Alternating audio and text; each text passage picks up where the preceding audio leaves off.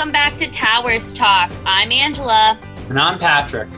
Welcome back to another episode.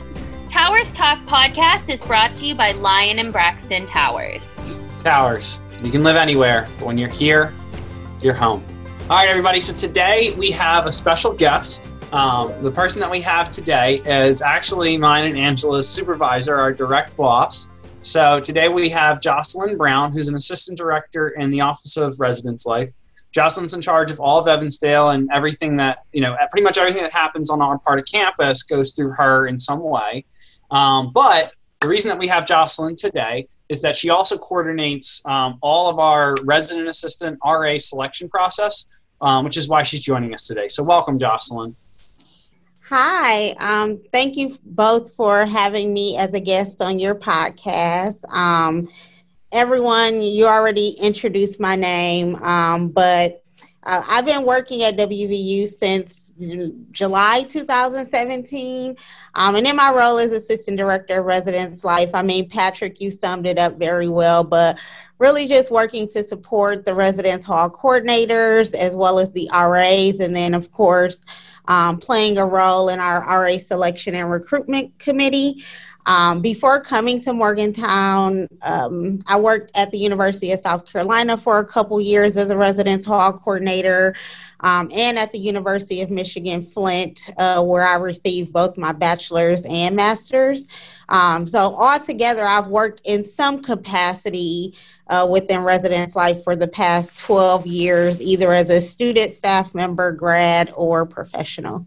Awesome. Thanks, Jocelyn. So, first of all, even though Patrick and I totally know this, um, can you tell our readers, um, readers, hello, our listeners, readers? this isn't a book. I don't know why I wrote readers in our script today, but can you tell our listeners a little more about the uh, resident assistant position and why it's a great opportunity? sure. And if anyone didn't know, Angela is an avid reader. So, you know, that's why that flip up happened. Um, but you know, one thing I always say is I truly believe that the resident assistant is just about one of the most important student leadership position on campus. Um, and of course, we're always looking for quality candidates to um, not just fill the role, but excel and enhance what it means to be an RA um, here at WVU. Um, our resident assistants, we look at them as educators, mentors, role models, uh, of course, campus resources, um, advocates, and so much more to our residents, including friends. Like we know friendships are built um, between RAs and their residents, as well as RAs with each other. Um, our theme this year for the RA uh, recruitment is reaching new heights. Um, and this was chosen because we think that's what the RA position does for our WVU students. Um, it helps them grow as leaders in the WVU community. So that way, you know, if they're involved in student government or any other student organization on campus, they can use those transferable leadership skills. Um, it also prepares them for life um, and prepares them to meet their potential career goals, even if they're not planning on working in residence life how we are. Um, they gain transferable skills to go be an engineer or a nurse or go into politics or whatever it may be. Um, and then, as I stated before, it also, the RA position also brings those uh, lifelong and long lasting connections. And so um, people meet their best friends, they meet their, you know, maid or matrons of honors, um, their children's godparents while they're in the RA position and making these connections. I couldn't agree with you more, Jocelyn. I know Patrick and I were both RAs in college as well. And True um, you know, I have made so many friendships, um, you know, f- with RAs, with people who have been like my RHC when I was an RA, still connect with them. And um, I definitely agree with the transferable skills, you know, piece of this. I know so many RAs that – you know I worked with when I was an RA or um, have supervised over the years that like have said like wow that position has like really prepared me for things like um, you know dealing with conflicts like I know I don't personally enjoy conflicts but like I have to do it and I've learned a lot um, of how to handle that through through being an RA and and those things so awesome thank you so much Yeah, thanks for sharing that. And it's just kind of like monopolized all the thing, all the nice things that I was going to say. So, um, I always monopolize the nice things. Yes, of course. So, um, all right. So, Jocelyn, thank you so much for all that. You shared a lot about why this is a great opportunity for our students and for our student leaders. So, can you tell our listeners, not our readers, but can you tell our listeners a little bit about what the like the a process is to apply to be an RA and how they can apply this year? Yeah. Um, so the most important, I guess I would say, first step is anyone interested must register and attend an information session. Uh, we have about eight scheduled this semester, and good thing is around noon today, so we're October 2nd. Um, an email was sent to all students living on campus with the info session dates and times, as well as a link to uh, the registration form. So check your inboxes there and there. Um, but also, there are flyers around the uh, residence hall where you can scan a QR code. Um, and if all else fails, your RAs will definitely know how to get you to the registration form. Um, info sessions this year will be virtual. Um, and during these info sessions, we not only provide the essential information um, about the RA position and what it takes to apply and maintain the position.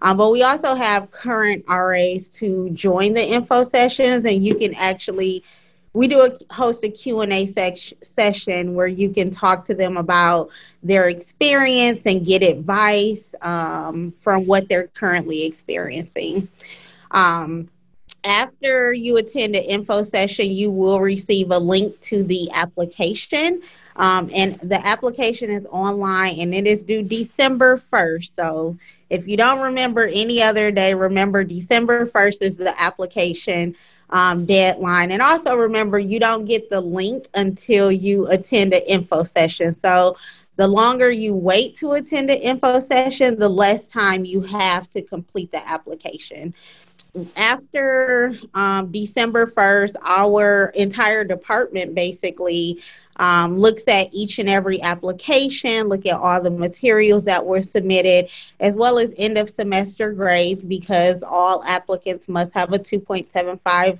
uh, cumulative and semester GPA. Um, once we get through all of that, um, the first week in January, we will basically be sending out offers for interviews, and interviews will take place uh, January 22nd through 24th. And so um, during this process, we try to be timely in terms of, you know, notification of where you are in our process. So when it comes to getting an interview extended, as well as um, whether or not you got the job.